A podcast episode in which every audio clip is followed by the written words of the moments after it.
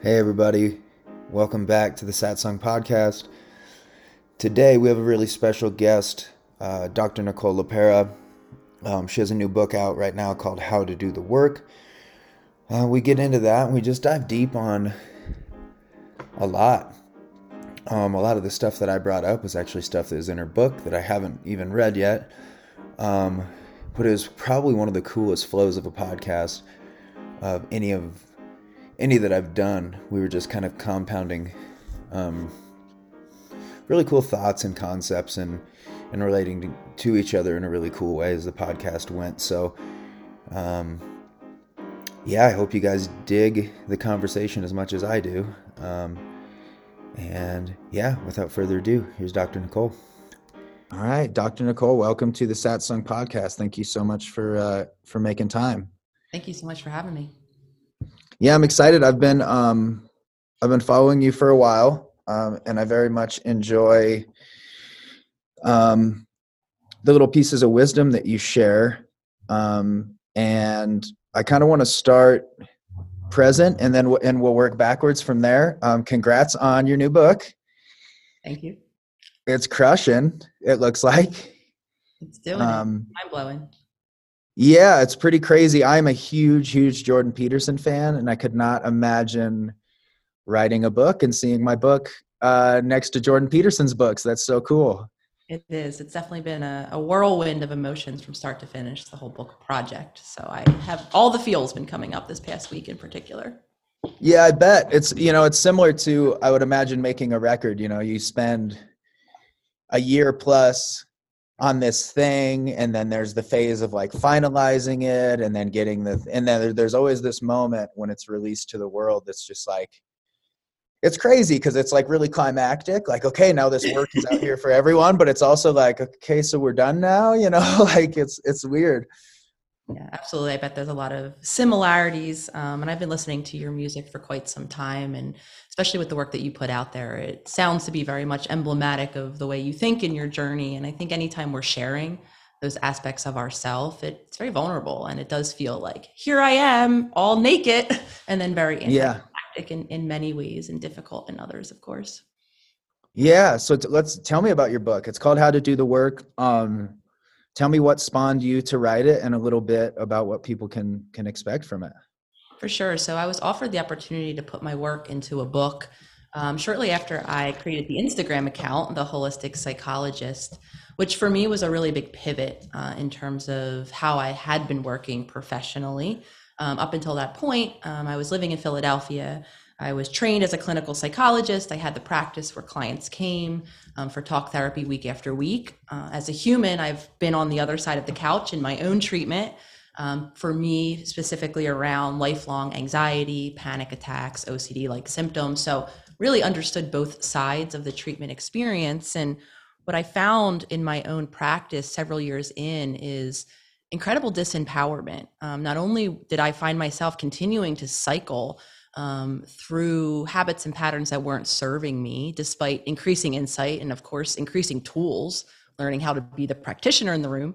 I saw the same patterns in my clients week after week, incredible amounts of insight, and really the inability to bridge that gap from insight into action. So, for me, creating the account the holistic psychologist was a, an opportunity for me to begin to talk about what I believe is the future of psychology, um, with us moving toward a more integrated, holistic um, format where we really do honor um, the integratedness of our our whole experience as humans, our minds, our bodies, and our souls. So the Instagram account, like I said, was my first um, kind of sending of this message, and very soon after as quickly as as you know followers started to to pick up on the account really for me that was emblematic of how universal some of this stuff was that i was talking about and how wanted it was. So soon after i had the opportunity um, to put it down in a book which for me was really important because i understood the limitations of instagram of those tiny squares and our caption and our limits and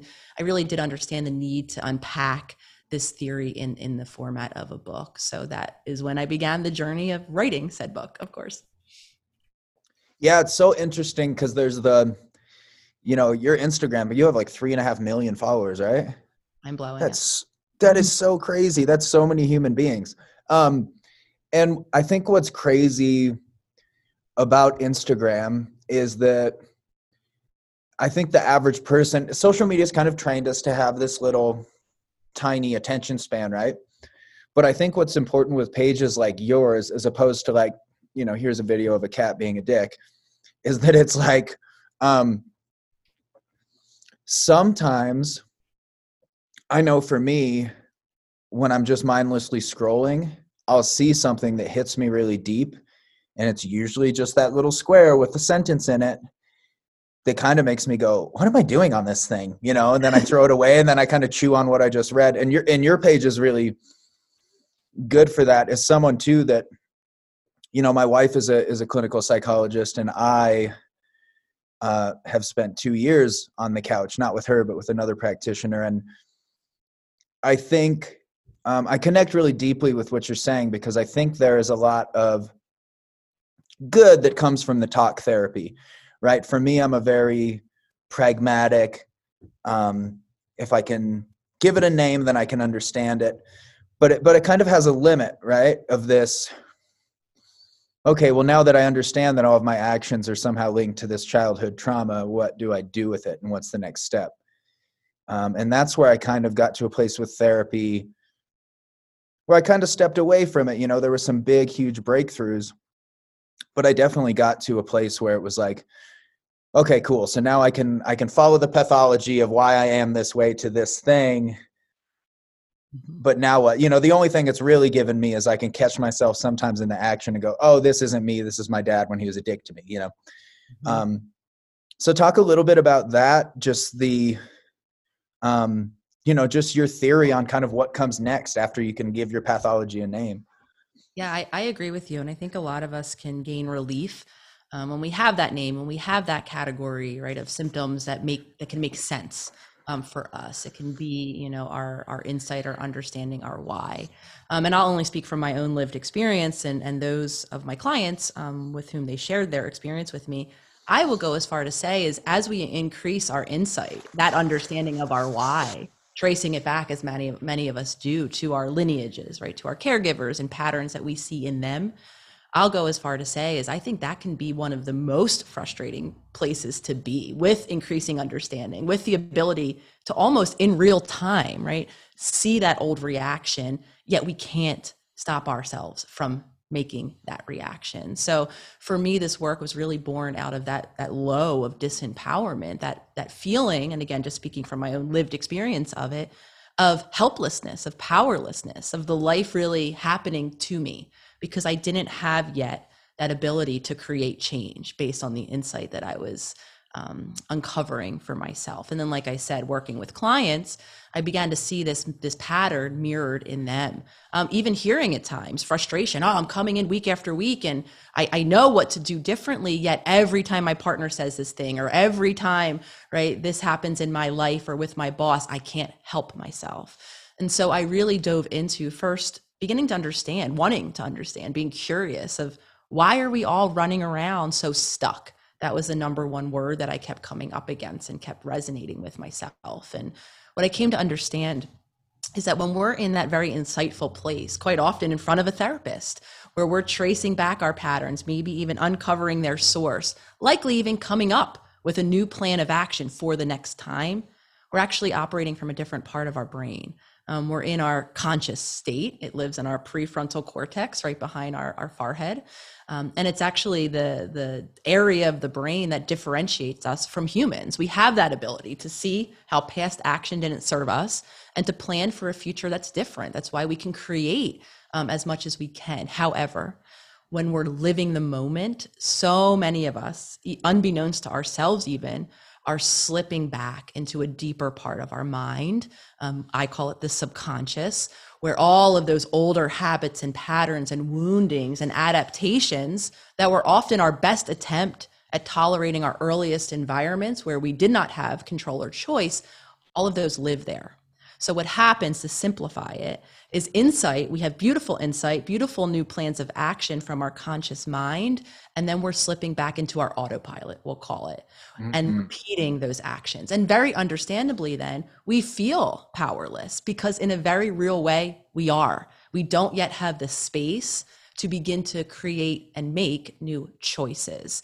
And our conscious mind, and I always talk about consciousness being the foundation for change, because until we start to operate from that different place of our, our mind, we don't have that space to make new choices. We literally are a living reaction in so many ways. Ooh, that last sentence though. Whoo. Um, yeah, living reaction. Um, yeah, for me, um, man, there's so much to unpack there. That was all just dead on. Um, I think, you know, for me, again, I can only speak from my personal experience. Um, one thing that was really helpful in my talk therapy was I have a tendency to um, limit boundaries, say, I can do it all, I have everybody. Um, I don't need to mitigate stress. I don't need to uh, to have any sort of balance. I can power through anything. Let's go. Um, and I think that all stems from this idea of nobody's going to help me, nobody's going to save me. I am here by myself. I am a sentient being with no help available. Um, what was powerful for me in therapy was after months and months, my therapist finally suggested that we really go back through my story, start at my earliest memory and go through. And it was a really slow process, you know, in each hour long session, maybe we'd get through a year, maybe two. And we traced it back to these two moments um, that I had almost forgotten about, where the, um, you know, I grew up in a very abusive household. And there was two moments where both my biological parents, I essentially begged them for help in the situation and their reaction to that showed me that I was alone and and unbeknownst to me it it's like a cattle brand it just branded no one's coming to save you buddy um and it's wild how like you're saying in that subconscious that back part of our brain that is this stored understanding that I'm on my own no one is coming to save me no one is coming to help me I must do everything myself I can have a very supportive wife. I can have close friendships, but at the end of the day, it's just me. Um, and what I started realizing was that most of my reactions came from that space of me believing that I was an island, no one was on my team, and at the end of the day, it was just me. Um, but the most powerful thing, and something that I really want to dig into with you and get your take on, for me, the biggest part of my journey with understanding myself was the rejection of victimhood and saying to myself, perhaps all of these things, and this is where it zooms, I think, out of a clinical psychologist realm and into the like ethereal, which is perhaps all of these things happened for me and not to me. And that I was given this life cycle through, with all of this early tribulation to prepare me for my greater work, which was to be a songwriter and a performer. Um, and and I want your your take on that because I think I see a lot of pathological traits in people because of those agreements that they make with themselves. Well, I am this way because I was abused as a child. I am this way because no one helped me, and um, and for me, that rejection of victimhood was the game changer for me. But when you say that to people, it comes off very insensitive to say, "Well, don't be a victim, man." You know, it's that bootstrap mentality. Mm-hmm. What's a bridge there for you? Yeah, I, I'll go as far too as I watch my work quite often uh, misinterpret it in that direction where you know I, I do hear this idea that I am um, prescribing um, people be on those islands and and that's not the the basis of the work at all and I was shaking my head when as you were sharing your own experience Drew because I resonate with so much of that at my core um, living in a family that was preoccupied with very real typically health medical related stressors in life very little very little of my my parents, my caregivers' attention was available to me, especially in those moments where there was the next fire to put out. So at my core, um, I very similar to you have a deep the way my mind made sense of it. I have a very deep rooted belief that I'm not considered. Very similarly left alone within my feelings.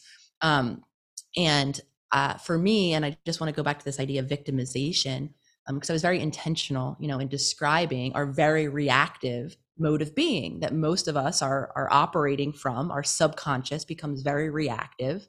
Upwards of 90 95% of our day most of us as adults are operating from that reactive space. So it's very understandable that we can begin to identify with that label of victimized, feeling at the whim of the world because we are. Because again, that space isn't there where I can empower myself and say, okay, these reactions might be stored in my subconscious because of what had happened to me that maybe I don't necessarily believe I've had control over.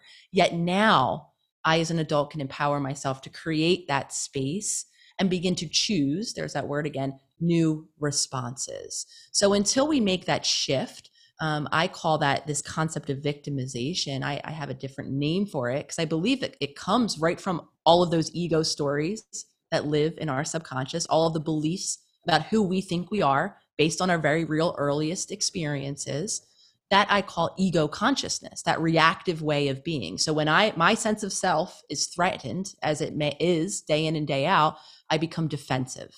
Um, and until again we expand, we see more fully our story, and we empower ourselves to make new choices, despite what might have at one time been out of our control. It's very understandable to left being feeling like a victim or victimized, and I'll be the first one to identify with that. I was smiling even more so when I heard you sharing your story because I was just having this conversation with my partner this morning how I come by that story, that internalized narrative of I don't have choice, I don't have control very easily and naturally.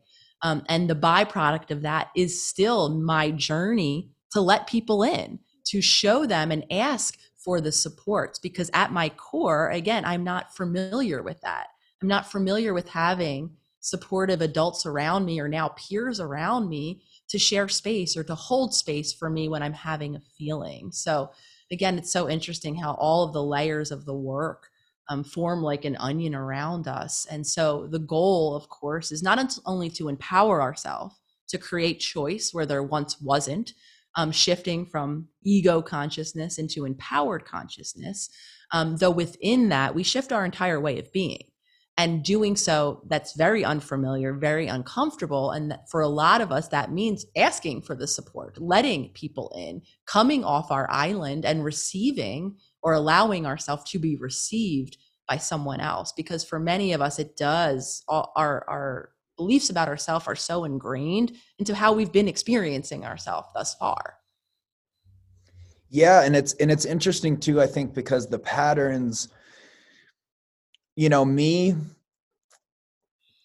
you know those patterns of believing i am by myself no one's coming to save me they served me for a very very long time. They served me through so many parts of um of growing up because you know i i was surrounded by so many people in my late teens early 20s that had a that had a safety net you know so they were able to kind of operate in this thing because well i can fall back my parents will help me. Um you know, I did, I think, three winters in Chicago without heat and refused to ask for help because I said, no, man, this is my problem. This is nobody else's problem. This is my life. This is my living situation. So I got to figure this out. Um, and it, it, it built a fortitude in me that um, that has helped me make my business very successful and has and has helped me in in, in so many ways. So I think where it gets it's tricky with those pathologies and those agreements that we make with ourselves is noticeably we can point to the past where they helped. You know i wouldn't have survived without that mentality. I would have i would have crumbled. Um, and in a business sense it's helped me in all of these ways. So it's it's weird to um, the integration process is hard to go okay well here's this thing as a whole. Here's this uh, i'm by myself. I'm an island. So what are the good parts of this that i get to keep? And what are the parts that i have to give up that are detrimental to my relationships my physical health because of the way i'm holding stress? And all of that and and it's so hard to sift through that on our own um, which is why i think it, psychology is so important and and I love that it's becoming normalized for people to go to therapy. Um, and I love that people like you are writing writing books. You know, for for I'm a big nonfiction guy. I can't, I you know, if I pick up a book, I have no desire to read about some, you know, unless it's Joseph Campbell that's like explaining some like you know here's a fake story, but here's the here's the realness in it. Um, so I'm really, really excited to read your book. Um, because Jordan Peterson, the way he, my wife was like, I couldn't even finish it. It was too dry for me. but for me, I was reading these chapters just like, holy shit, this is me. This dude's talking about me, you know? Um, so if you could talk a little bit about that, that sifting process of like where we can point to trauma and pathology that serves us and how we can sift through the shit in that pathology that's bad that hurts relationships and stuff like that. I'd be curious to get your take on that. Very similar um, to what you're sharing. I, I, too kind of found a way. This is the language again I use is to channel um, a lot of my aloneness, a lot of the deep um, internal agitation, anxiety that I felt surrounding that aloneness. And for me, my two channels became achieving um, achieving typically or it started with academically and athletically and then i began in my in my more recent past to observe observe all of the ways that i attempt to achieve even within my relationships. So and on the surface that very confusing. Many of us grow up in a culture where achievement is celebrated, where the degrees after my name, you know, get me accolades, get people, including my family, right, to show up in, in, support of me and in, you know, in appreciation of that aspect of my being. And I, I really began to see how much expectations um, I was operating around. So yes, there are a lot of aspects around our of, of our adaptations that do serve us. So for me, you know, the ability to put my attention and focus into achieving whatever it is or into holding myself up to a standard is part of what I will retain. However, I think the goal for us all is to cultivate choice cultivate two things the ability to pull back from the macro and say, okay, these are where those adaptations came from um, to be able to sift through and see the areas where that is still serving us, and ultimately to gift ourselves in each and every opportunity the choice. So for me, that looks like, especially now around book release, I have a lot of feelings um, bubbling all over the place, a lot of energy wrapped up looking for an outlet. So I have two options now. I can channel all of that energy into the very real, endless obligations that are on my schedule. I might choose to do that, or I might choose to acknowledge my feelings in a different way or to give myself and offer myself grace or compassion and not go into doing mode. Choice, I think, is the ultimate goal. And we get choice when we can pull back, have that, perspective, have that vantage point of being able to see what is serving us, though ultimately always gifting ourselves with the opportunity to choose, to say, here's this moment now. Um, for me, that means taking a self assessment, seeing how much time, energy, resources do I have available for my obligations, because my autopilot doesn't do that. It bypasses the resource assessment and just looks at my schedule and says, oh, well, if it's there, I must do. And now I understand that's not true. If my resources aren't aligned for whatever is in front of me in any given day, I still have the opportunity to make a choice to either conserve my resources so that I can show up more fully and wholly or to modify the appointment to say, hey, I can't right there. So for me, it's that self assessment piece um, that is breaking that older habit where I gift myself with that choice. Um, so for all of us listening, pulling back, understanding some of the habits that you might have developed as an adaptation born often out of pain or not being seen or acknowledged that might still serve you however gifting yourself in each and every opportunity to decide in that moment whether they're serving that moment.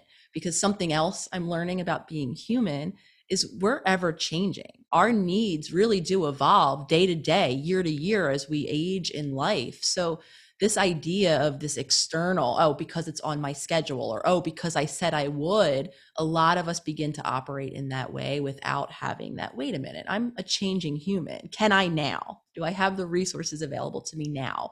Or do I have another need that I could meet better? Yeah, man. Yeah, that choice is a tricky thing too because um, I j- literally just got off the phone with my manager. I've had a pretty hard past couple days. And he was like, Well, do you want to reschedule everything? I said, No, man. You know, like she just released this book. She was just on Aubrey's podcast. Like her schedule, I guarantee is is stack full. So I value that time. And me, my default when I'm having a hard time is work nope, I'm still going to the gym. I'm still doing my podcast. I'm still doing interviews. I'm, you know, like in, and we're in similar spots right now because you are in your book thing and we're in the process of single releases and stuff like that. So my days are a lot of having the same conversations with different people, you know? Mm-hmm. Um, and for me, the thing I had this very pivotal moment. It was three, four years ago. We were on tour with Michael Franti, and we were having a conversation. He's like, "Man, when I was your age, I knew I wasn't that good of a guitar player or that good of a singer, but I knew that I could outwork any motherfucker out there." And I was like, "Yo, that's me. That's me. You know, I'm not a remarkable musician, but I will grind and grind and grind." and i don't want the easy route i want the obstacles i want you know i want things to put my head down and plow through and when covid happened it kind of hit me with this like oh well what now? What am i now? And realizing like oh i have a ch- i've been making the conscious choice to be a workaholic. That's not actually who i am. That is this that is this place that i hide that is productive so i can go oh no i'm getting shit done. I'm not hiding from anything. I'm getting shit done. Um and it, has been interesting um, as i'm sure it has with everyone talking with people through this the, this craziness of covid and seeing what they did with their time you know for me i went okay well now i'm really going to dive into therapy now i'm really going to dive into the gym and now i'm really going to explore who i am outside of this thing because um, as i'm sure if you haven't experienced it already with a book out, you're about to. Eh, once you release that thing out into the world, and I'm sure with your Instagram page, it's already that way, you are being related at all times to this little box. So everywhere I go, I'm related to songs I wrote in a notebook six years ago. I'm related to some performance that I gave that was on a Wednesday that I don't remember.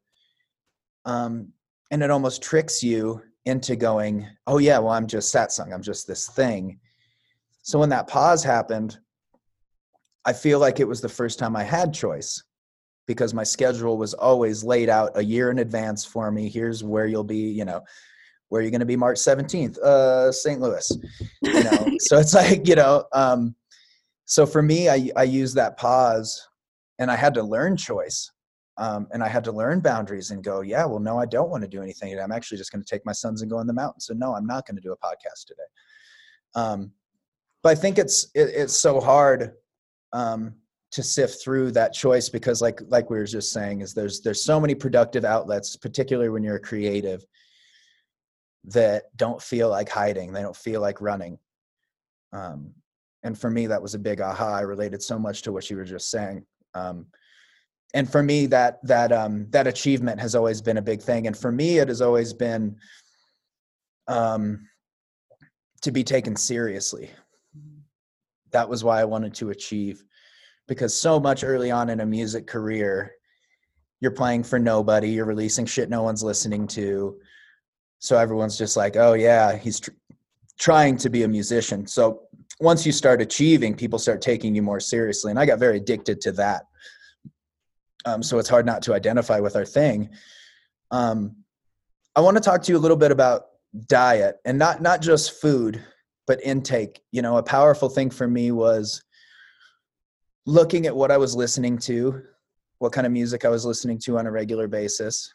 Um, how i was eating what i was doing um, and we'll start with music because um, i want to get your take on this you posted a video the other day with a nipsey hussle song on it and that made me a very happy because nipsey's one of my favorites but i've had to compartmentalize when i can listen to nipsey um, because there's a lot of that. Um, I mean, you listen to most good MCs, and the message is, "I'm a motherfucking island. No one can fuck with me. I got this. I'm the man." Um, and I found last summer, in the heat of my work, I was like, "Oh shit, man! I love Nas." But he's really reinforcing this thought pattern that I have um, and and I was curious what what your thoughts are on that as far as the intake of uh, of music, uh, food, activity, friendships, and, and, the role that plays in in in our pathology.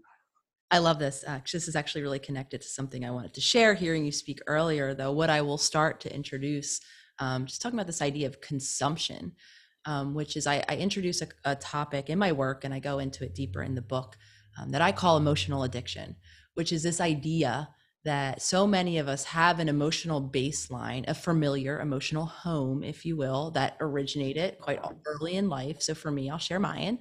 Mine is stress. Like you heard, I had the family who always had the next fire to put out. So my emotional climate became became stress induced, stressful. Um, with stress, there's hormones, there's cortisol, there's adrenaline, there's a feeling in the body that becomes so familiar that what begins to happen is when we're not having, so for me, when my body isn't registering the increased cortisol, the increased adrenaline that goes along with stress, it feels unfamiliar to my system because I'm so used to that's become my familiar home. So, what I've noticed, and I observed this in myself, and as I began to speak of it, I'm hearing a lot of resonance in others, which is we tend to orchestrate or create then our environments of familiarity. So I'll just share what that looked like for me and how this all kind of wraps in in terms of consumption. What I've noticed, I'm a hippie at heart. For as long as you would have asked me what I want in life, it's some version of a hammock, peace signs, and leave me alone and let's all kumbaya, live in peace and love and happiness. Right. Yep. When I'm in the moment, right, where there's a possibility of peace, love, and happiness, say I'm either alone on a Sunday and there's nothing on my to do list, or my partner and I are having a, a, a, a slow Sunday, again, nothing to do, what I would notice is one of two things would happen. I would have so much agitation in my body that I actually couldn't sit still.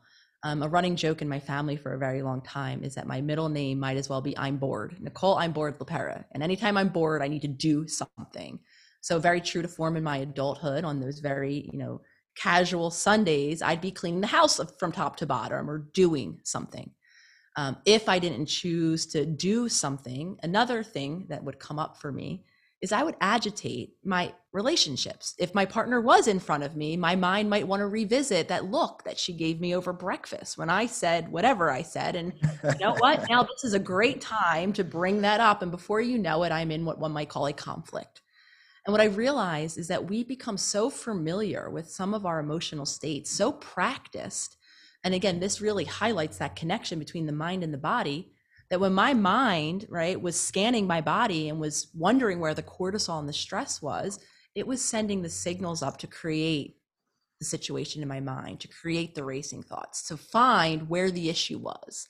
And we're all very good at finding out or imagining where an issue is. So before long i was right back into that stressed out state that i was so familiar with. Now this applies to anything. This could be sadness, could be our, our emotional home for some of us, anger for others.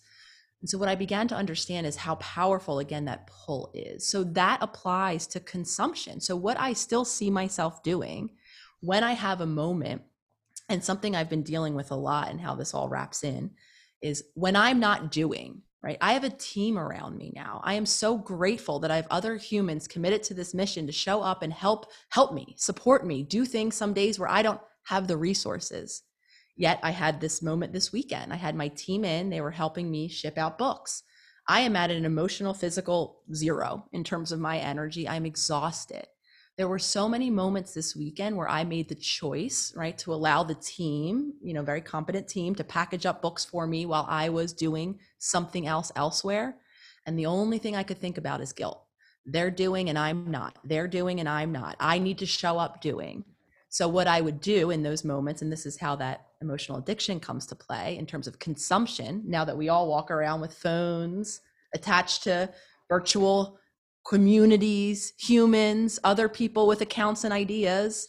What I love to do when I'm agitated, right? So I feel I'm feeling badly that I'm they're working and I'm not. Here's that, right? That expectation happening again. I find it very difficult to rest when other people are doing, especially in support of me. So, what I notice myself doing, as I always do when I have that internal agitation, that compulsion to get my hit of stress and I know every Instagram account to find it. I know every negative review, and where to go for my dose of stress. That compulsion is so strong for me. So when we talk about consumption, I offer the suggestion to do two things become really conscious about how and when we're consuming the things we're consuming, whether it's food, whether it's content, whatever it might be, there might be a deeper why in there, right? There might be a reason in those moments why we feel compelled to consume, and then checking in and dropping in and seeing how we feel while we're consuming whatever that content is and after we're consuming that content. What many of us will find, and I'll again speak from my experience, is that stress, that addiction to stress is right below the surface for me, especially when I have something to be stressed about and I don't have the outlet.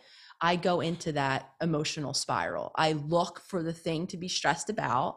You'll see me then looking at the negative review, agitating myself until I'm in alignment. Well, of course, this is why I'm stressed right now because someone is saying something negative about my work.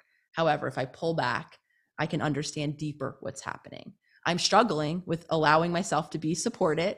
I'm feeling very comf- normal emotions with everything that's happening in my world, right? And I can deserve peace and rest in this moment, even when other people are working around me, right? So pulling back, understanding what's going on at the deeper level, and again, gifting us choice, albeit uncomfortable. Um, that's still very uncomfortable for me to sit in that space, accepting support um, when I'm resting and other people are doing. And again, all of this connects to my onion. I'm not being considered. The only way I was once considered is by showing, by doing, by showing up for my relationships, for others, by bringing home the A. And all of this gets activated now in those moments where I feel driven to consume, for me, stressful content so that I can be in alignment. Though over time, you know, cultivating, I'm able to speak now with all of this insight and at times actualize um, and what I'm cultivating now is the familiarity with rest, right? Allowing my body to settle into not doing mode because I, like you, have been so used to channeling, doing, keeping myself busy as a distraction on, on some very real level. Yeah, I there was so much there that I that I related to. One thing that I really want to circle with you is because for the first time in my life, really, I mean, it doesn't hurt my feelings if we release a song and someone comments, this song sucks. Yeah, all right. I mean, people release shit all the time I don't like. Um, but I recently had a guy named JP Sears on the podcast. And I mean, I knew it was going to be semi controversial. He's, he's a bit of a character, um, but he's actually one of the sweetest human beings uh, that I've ever encountered. Uh, super spiritual, um, but he's, he's made, uh, he's made a living out of poking the bear and um, so I knew having him on the podcast was gonna be somewhat controversial, but I didn't think it would be as it was. People lost their shit, and um, for the first time in my life, I had people um, personally attacking me, not just like "fuck your hat." You know, there's always been like funny people that will like. We we posted a, a one of the coolest pictures that's ever been taken of me. And this guy commented, fuck your hat last summer. And it became like this inside joke of just like, oh, okay, bud.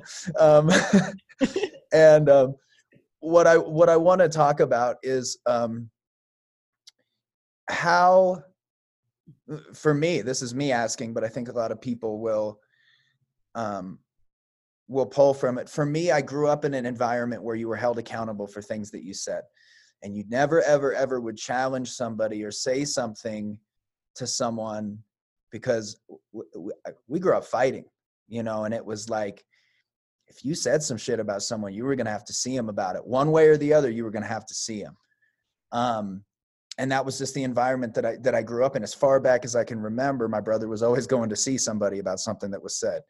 And so that was something that was really ingrained in me and it, and it's funny when we're talking about the feeling of when we're consuming and then the feeling post consuming because when i was getting all of these hateful comments and some of them were just terrible very very personal attacks and i'm at the gym listening to heat by 50 cent lifting weights and i'm texting my manager like yo i'm gonna get on facebook i'm gonna find this motherfucker's address i'm gonna go see this dude you know and um, and then a few hours later, post protein shake, post shower, I'm like, oh man, imagine what that dude's life is like.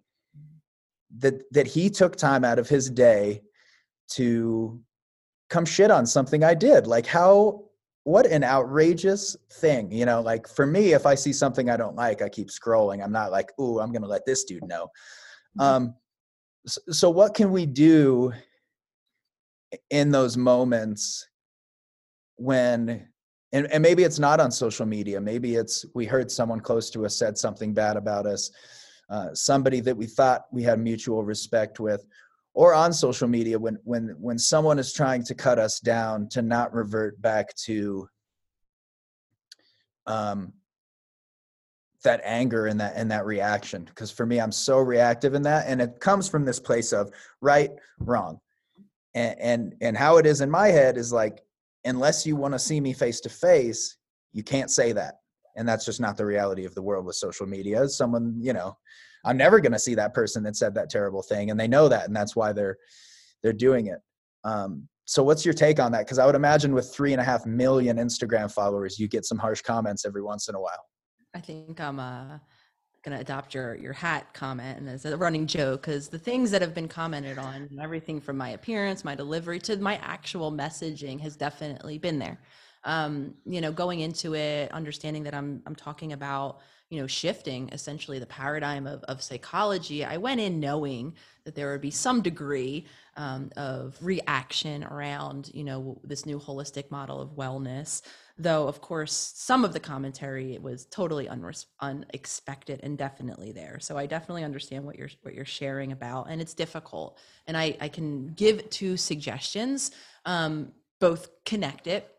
So, at the core, what I think is really helpful is to understand how or to, to create a habit of not taking these sort of comments personally, depersonalizing, I call it, pulling back and understanding, just like you beautifully came to that awareness yourself of hurt people hurt people, right? When we're mm-hmm. in a reaction, and I'll be the first to share, I've said and done mean things that are so out of alignment from what I believe my soul embodies when I'm in a reaction, when I'm speaking, reacting, being from that place of wounding. So, as much as I can hold, and I practice holding that compassion for myself, right? Understanding that when someone else is in their wounded subconscious mind, um, you know, chances are they don't mean it as well. They're reacting to, again, probably a very real hurt um, that's being activated in that moment.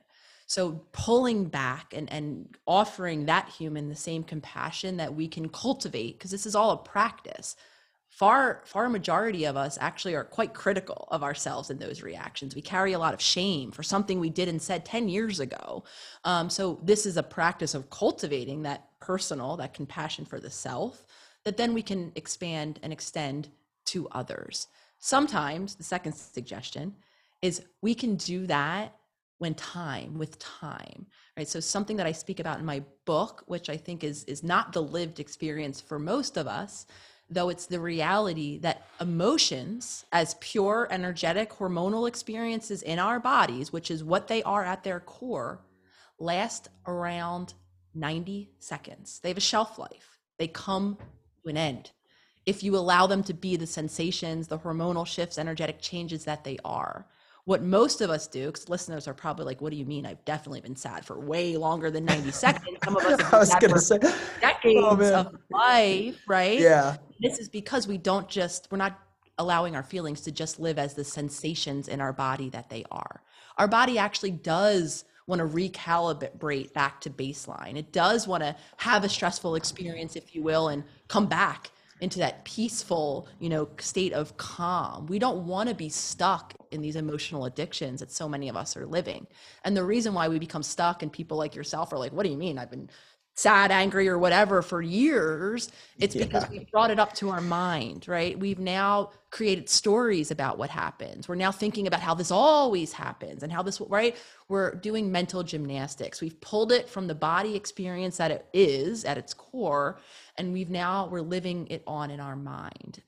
And when we're doing that, because our brains are neuroplastic, we're creating all of these neural networks now that we're firing so consistently that they're there that's what's being stored in our autopilot. Um, so becoming you know conscious to all of this is, is such an important aspect um, of the work because when we become conscious we can begin to separate and break that habitual pattern teaching ourselves how to be with our emotions as pure sensation physiological events so that we can actually release them over time so that feelings don't live on as they do for so many of us. So when you get right that comment online as you beautifully maybe naturally did because you were on the treadmill and you didn't have time right to write the comment or to google his his home so that you could plan your attack right? Time naturally might have just went by or we can you know actualize that. We can put the phone down. We can set a timer. If in 10 minutes i'm still as upset about this now, the question is, how am I going to spend those 10 minutes? Am I going to ruminate about what I'm upset with, rehearse the problem itself and what I'm going to say to this person? Or might I take 10 minutes and go on a mindful, conscious walk where I'm focusing my attention on just my body, moving through space and time? Chances are, if I do the latter, when I come back and where that alarm goes off 10 minutes later, just like you after the gym, we're kind of like, meh, I'm in a different emotional space because chances are you were. You're in a different part of your brain. You can make different sense of this. So, at our core, what we want to practice is depersonalizing, pulling back, right? Seeing the complexity that is a human, that some people's reactions probably, likely, often have nothing to do with us. We were just the activating event, if you will. And for a lot of us, that means giving ourselves time, allowing ourselves to have our emotion, shifting back into our conscious, right? Prefrontal cortex, where consciousness lives as the choice, and then creating a new choice in time. Not many of us can do that in the moment. So sometimes I'll intervene with myself and I'll make myself put that phone away before I construct, you know, the the response that I know I don't really want to offer. And when I revisit it, if I still want to, 10 minutes next tomorrow, I will still have that opportunity. A lot shifts and changes then. For many of us, we are past that emotion and we can expand and create a new choice that we can then deliver. Um, so depersonalizing, and sometimes we need to do that with time and space. Yeah, I think there's a lot of um, a lot of power in what you said with the un uh, the the unidentifying with our thoughts and saying no no no no this is not me this is this this is a thought this is not me. You know i think fucked up stuff all the time and how i you know and how whether i act on that again goes back to choice. Um and it's so funny because i can have that that aha and then a week later it'll come up in my head again i'm like that son of a bitch you know and i'm like and i'm right back in that place and it's um i think a huge thing um for me in the breakthrough was was there was one dude in particular that had that had said some pretty terrible things and i was in it man i was in my feelings and i direct messaged him and i said hey yo i bet you five g's if you see me on the street, you cross the street. And he screenshotted that and shared it. And I had this aha of like, oh, this is what he wanted. This was like it. He's winning now. This is what he wanted was this engagement. And um, I had a really cool talk. I was just down in Texas and did Aubrey's podcast. And um, then him and I just spent a day hanging out and we were talking about it. And he was like, man, the most powerful thing that tool that he, I've found on, on social media is not blocking people, but muting them so they make their shitty comment, but nobody can see it. Yeah. Our best friend. So, yeah. So it's like, he's like, and he knew the, he knew the guy's Instagram handle. He was, he brought up like this one guy in particular and he was like, dude, I could have posted, I'm giving a million dollars to charity and this guy would have something to say about it, you know? And he's like, so I restricted him. And he was like, it was funny. Within four days, he went away because he was like, oh, no one's liking, no one's engaging with my shit talk oh well okay i'll go find a new target. Um, and it's um it's real interesting when we can like you said hurt people hurt people. Um, and i've i've kind of i want to talk to you uh, a little bit about mixed martial arts and in this weird backwards way that it's given me phenomenal empathy. Um because that's one of those things right is you see this angry person that's the troll and they don't get their engagement and then they pitter patter off with their head down and go, "Oh man, I didn't get him." And for me, um, mixed martial arts has been a huge outlet for me um, over the past four years. It's it's just dramatically changed my life, and, and oddly enough, getting punched in the face bi-weekly has given me an immense sense of empathy for other human beings and what happens in those rooms when we are um, surrounded by professional fighters um, and trying to learn how to do what they're doing is very humbling and it's very hard and the only way to get better is to do it. And what i've gathered um, i've yet to meet a fighter that i didn't like um, that d- didn't seem very centered and just okay with themselves you know what i mean and and what i've kind of boiled that down to is the question of where is my limit where are my capabilities is brought into question every week you know? And what i'm starting to notice is that there's a lot of people that don't know where um, where their line is. So they're looking for it in very unhealthy way i found this through through martial arts. Some people find it uh, lifting weights. Some people find it through yoga through meditation. Um, and i kind of want your take on that and not necessarily just physical output um, but those activities where we are searching for um, a, a, bottomless pit because the you know like uh, the example I'll share was when I was just in Texas I was hanging out with Justin Wren who runs Fight for the Forgotten he's probably the most phenomenal human being ever but he is a very very high level fighter I said well hey man I'd love to get some training in while I'm down here and he goes oh well I'll put a room together the fucking room he put together was the literally the most winningest grappler on the planet the second most winningest grappler on the planet the third most winningest grappler on the planet, and then Tim fucking Kennedy. And I I showed up just like, wow. And I and I rolled with these guys. And as a purple belt that's been doing jujitsu for four years, I felt like it was my first day.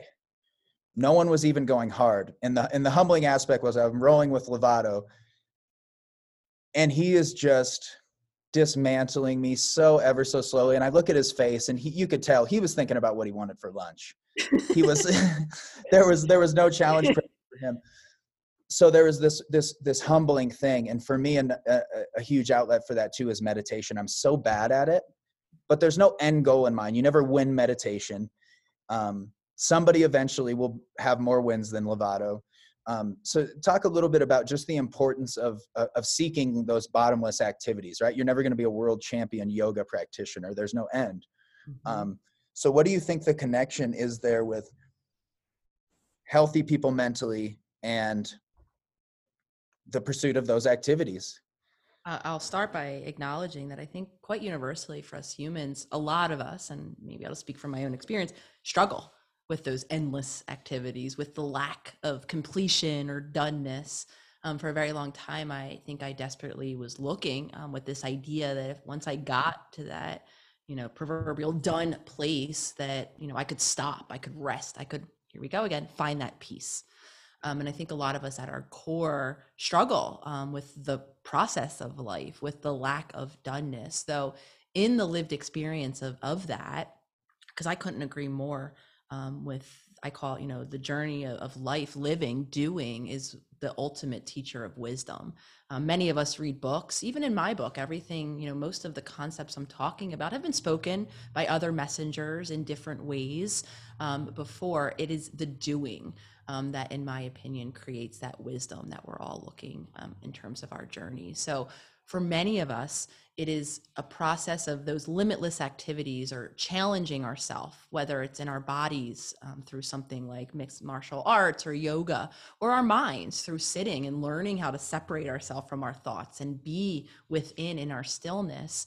It's learning how to do it gradually because so many of us have created adaptations when we lacked safety or security in any of those areas of self expression around our physical self, around our emotions, around our spiritual selves.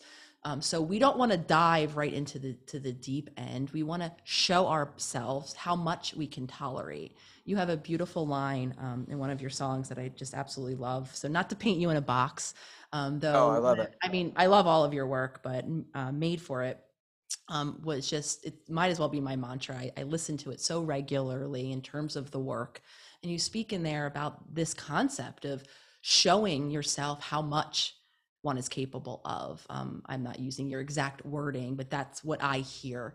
and anytime we're talking about any of these you know new choices that we make learning mixed martial arts you learning yoga learning how to sit in silence possibly with no end we're showing ourselves what we're capable of we're, we're cultivating what i find most of us lack in adulthood. We're cultivating a new resilience a new ability. At one time where life did feel overwhelming and all we could do was adapt now we're again creating that empowered choice. And we're showing ourselves perhaps through mixed martial art that you can be in the ring or whatever it's called with you know the best. And you might not win though you can challenge your body. You can do a bit more than you maybe thought you once could same thing applies with yoga right you can now stretch a bit more in an uncomfortable position than you once thought you could same thing with meditation you can now maybe embrace turning within for an extra minute than you once thought you could. And again, what we're doing, it's not the what, it's not whether it's mixed martial art for you or yoga for me or meditation over here because one is better. It's the function of showing up for yourself in that new resilient way, rebuilding or cultivating the capacity to tolerate more and more stress on the human body or on the emotional body, as so many of us adapt it not to do, right? We've almost adapted ways to avoid really showing ourselves what we're capable of. So once we're able to cultivate the appropriate resources, of course, to do so safely, to have the supports, right, to know how and when I can control my body if I do start to, you know, have some feelings that feel overwhelming very gradually. What we're doing in all of the work in mixed martial arts to yoga to meditation is we're cultivating new resilience because like i said earlier we don't know what what is coming you know behind the door of my 40s my 50s my 60s i don't know how life will continue to be for me as you don't know how life will be for you we're ever evolving creatures however if we have that internal resilience we know we can walk forward into the unknown and tolerate it regardless of how uncomfortable it may be yeah that's dead on yeah i think I think for me, I see a lot of people that want. I, I think comfort is the cousin of death. You know, I think there's a for me anyway. What I've found to be true in my life is that that stagnancy eh, just and not just with me but eh, but so many people close to me that where depression, sadness, self-loathing really tend to take hold is in that stagnancy. Where it's I've seen just through Brazilian jiu-jitsu, I've you know, I've seen so many people with no self-confidence that are out of shape that don't love their job, but jiu-jitsu gives them this thing that they can always come back to and say, "Hey, I'm working on this." You know, I have this. And and so similarly with yoga too um, you know you see it carry people through divorces through deaths through um, the the importance of having a practice and i and i think so much of our mental health issues especially in a time like covid comes from this feeling of stagnancy of i'm not working on anything i'm not doing anything at all um, or the comfort of you know i was just having this my 20 year old stepson is is in this place right now where he's in Austin, he's working, but he's making just kind of enough to get by. And I was just kind of warning him that, dude, you're going to blink and be 25. So be very careful. Like, have your fun, make your mistakes. He doesn't party or anything like that, but just that the cycle of I go to work, I pay my bills, but I'm not really working on anything. It, it, it devours time faster than anything ever. and, and I think so much of isolation and depression comes from lack of challenge. Um, and then you you have these people on the far extreme. You have the David Goggins that go, "Yeah, dude, I try to kill myself every day." and then there's the people that's like, "No, I, I go to jujitsu on Tuesday." You know, and I think it's all about finding, like you're saying, where that is for any given in, in any given individual. Um, but the challenge is such a good thing, but it's so hard to get people to to chase that and say no no no no man get in the ice bath go to jujitsu go for a run do the hard thing. Um, my bass player and best friend carl you know he struggled with depression for so long. And then you know watching me is this you know i'm kind of on the far end of the spectrum where if i don't go to the gym i'm not very pleasant. Um, so i have to, i have this very regimented thing you know like if we're on tour i'll lose the two hours of sleep when we get to the hotel at three so i can work out.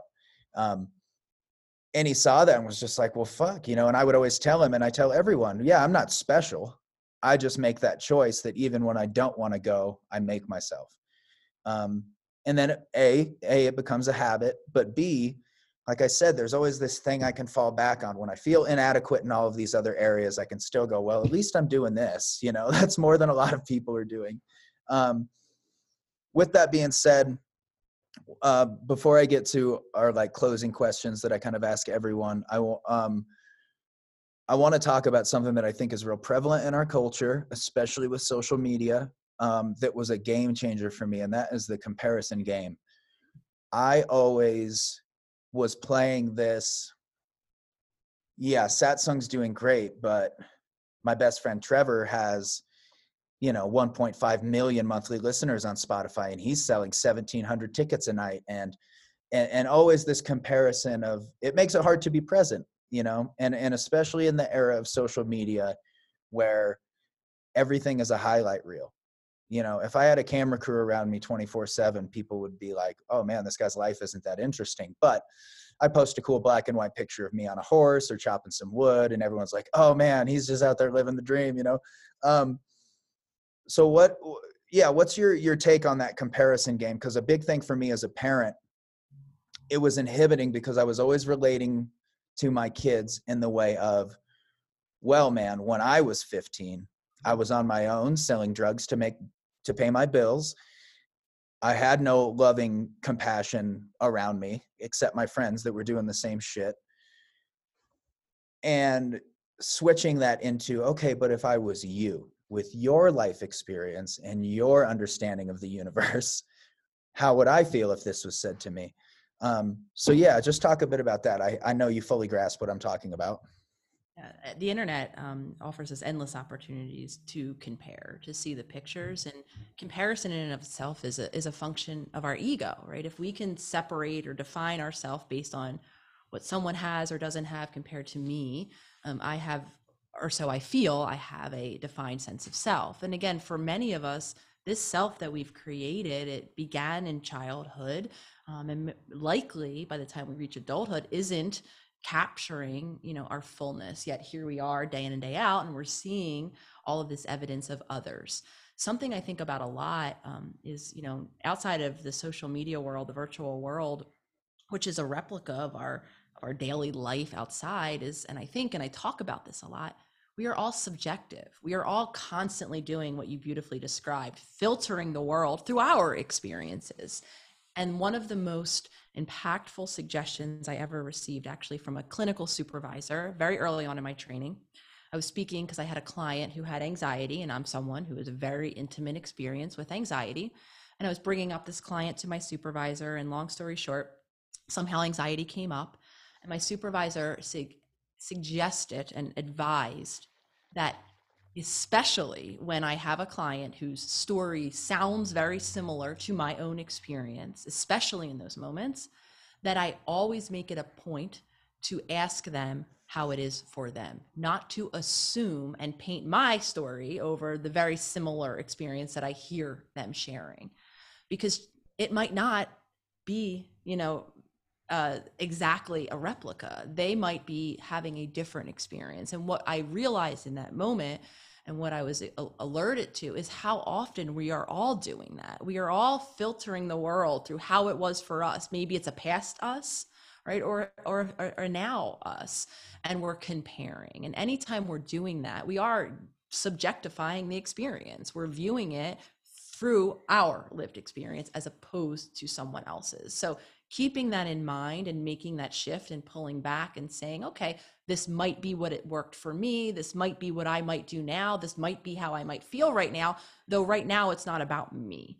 And then obviously ask intentionally about the other person. Though I think about this a lot because I do know that online offers us that opportunity to compare, to assume we know, to narrate based on what we think we see.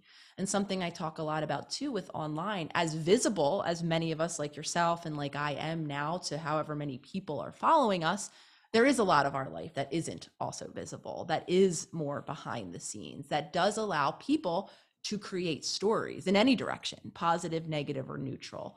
And this is just, in my opinion, a reality about being human. We're all filtering the world through lenses um, that have, you know, been impacted by many things that have happened to us in the past. So becoming aware of those lenses and when we can pulling back and then asking the other person or asking for a different and receiving then a different reality that might be separate from our own.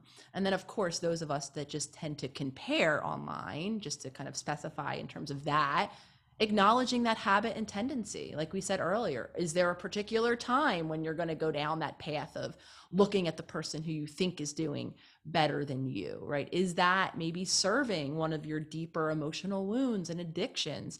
And in those moments, like we spoke about earlier, can we cultivate conscious choice? Can we cultivate a new option where maybe we do pull that lens back and understand that there's a more full story to this person that we're not seeing?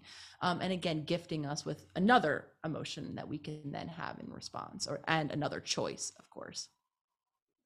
Yeah, I think that's so huge too. Is like, you know, for for me as an artist, there's, I mean, there really is no end to it, and I think what the end looks like is is a level of fame that I just I would want nothing to do with. Um, and I I was very much always addicted to. It sounds like you were academically too, with always, well, what's next? Okay, well now this is off the list. What's next? What's next? You know, and I look back at some of the what should have been some of the most phenomenal, enjoyable times in my career, which was went from playing for nobody but working my ass off to get on bigger tours and then on these bigger tours, but was always planning.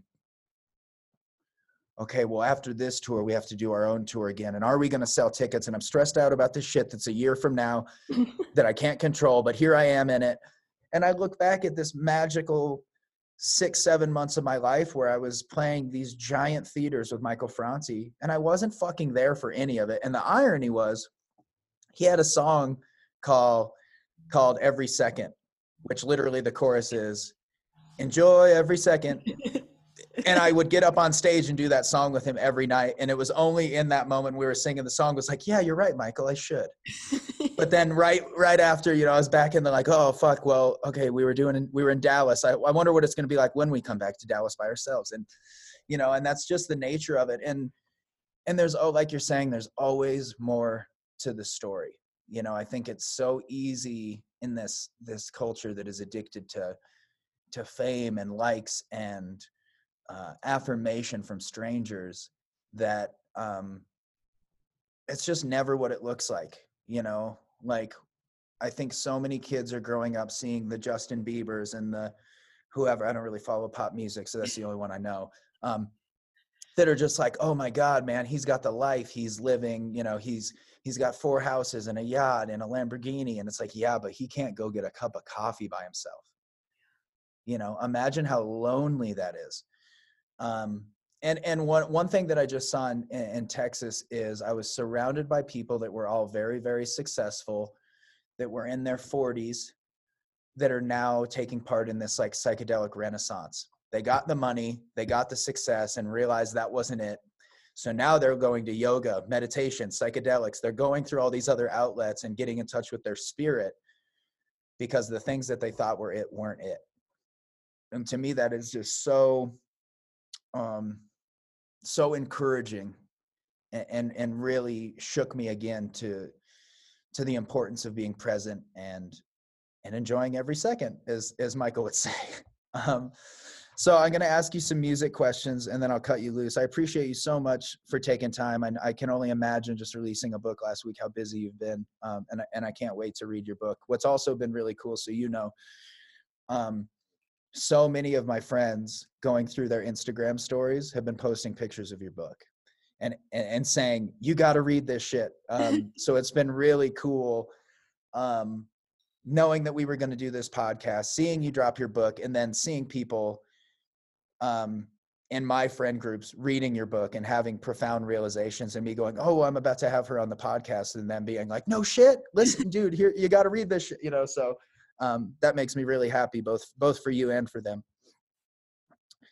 Um, all right, so what was the first record or song that made you cry? Oh, interesting. What is the first record or song that made me cry? Um, hmm, really good question. Though I do cry over music often. So music in general for me, speaking of consciousness in the moment, was one of the first times putting music in that I could be present in the moment. I'm having a hard time. I might have to come back to this one in terms of what one made me cry. Okay. Favorite hip hop album of all time? Favorite hip hop album of all time. Um, my favorite hip hop album of all time would be I Like So Many. Um, you're killing me with these music questions today, Drew. I'm like not in my music mind. I'm not in my music mind. Um, I love old Tupac. I love old Biggie. I I don't have a, a preference of one. Obviously, How about your favorite one right now? um, listening to a lot of Russ. I know he doesn't do the albums. Um, Yep. more of the single drop. I think I actually resonate with a lot of what Russ is singing about these days too. So he's t- most top of mind, I would say, in terms of hip hop. I love that. Yeah, I got hip to him. Um, Gary Vee had posted this song, Me You. And dude, when I listened to that song, yeah, that's my shit. That's actually the first song on my workout playlist. I think Gary Vee is how I got introduced to Russ as well, very a couple months, years ago, a year ago. Yeah, love Gary. Um, so what are what are three bands that you're listening to right now regularly? three bands that I'm listening to right now. I don't have a band. I have all of my. Um, I'm a Spotify girl who has. Um, I, have- I need my phone for all of this. To, to identify who the hell am I listening to? I'm actually like been in my book orbit and not really listening to any music. Let's see who's on my liked songs. Uh no one with a full album, to be honest. I'm a single person girl. Got some I'm with that. Kaleidoscope, Penny and Sparrow. Um, so no one person. I tend to find I'm a, a relier on my playlist. Spotify likes knows my genres, and I pick songs here and there. Yeah, it's so cool that we live in an era where like yeah, it's so funny how many artists uh complain about Spotify and music being free. I'm a huge proponent of it because the, just the amount of times that we've been at a show and I go to the merch booth after the show and someone's standing there with two t-shirts, a poster and a CD and they're like, "Dude, I found you on Spotify." And I'm like, "Cool. Cool. It's working." Yeah, I do a I do for our self healer circle too. We do I do a um I call curate a, a monthly playlist, and I just love it because it really just introduces me to new artists too. Because I'm not a radio person, I really haven't been. Um, so unless it comes across my Spotify, I'm really not in tune with new music. Though Spotify does a great job. So this is not a Spotify ad. ev- yeah yeah yeah no uh spot spotify has actually helped me less than than any of the streaming services in my career but i'm very grateful for them and love them very much because of that reason of like a i like it when sometimes i don't want to it's almost too much it's that like choice fatigue it's like i don't know what the fuck i want to listen to and spotify's always like hey we got you you know here's a list of shit you'll probably like Yeah, and they're great. Um final final question how do you want to be remembered Oh, I love this one. So I'd like to be remembered um, as someone who empowered someone to create change.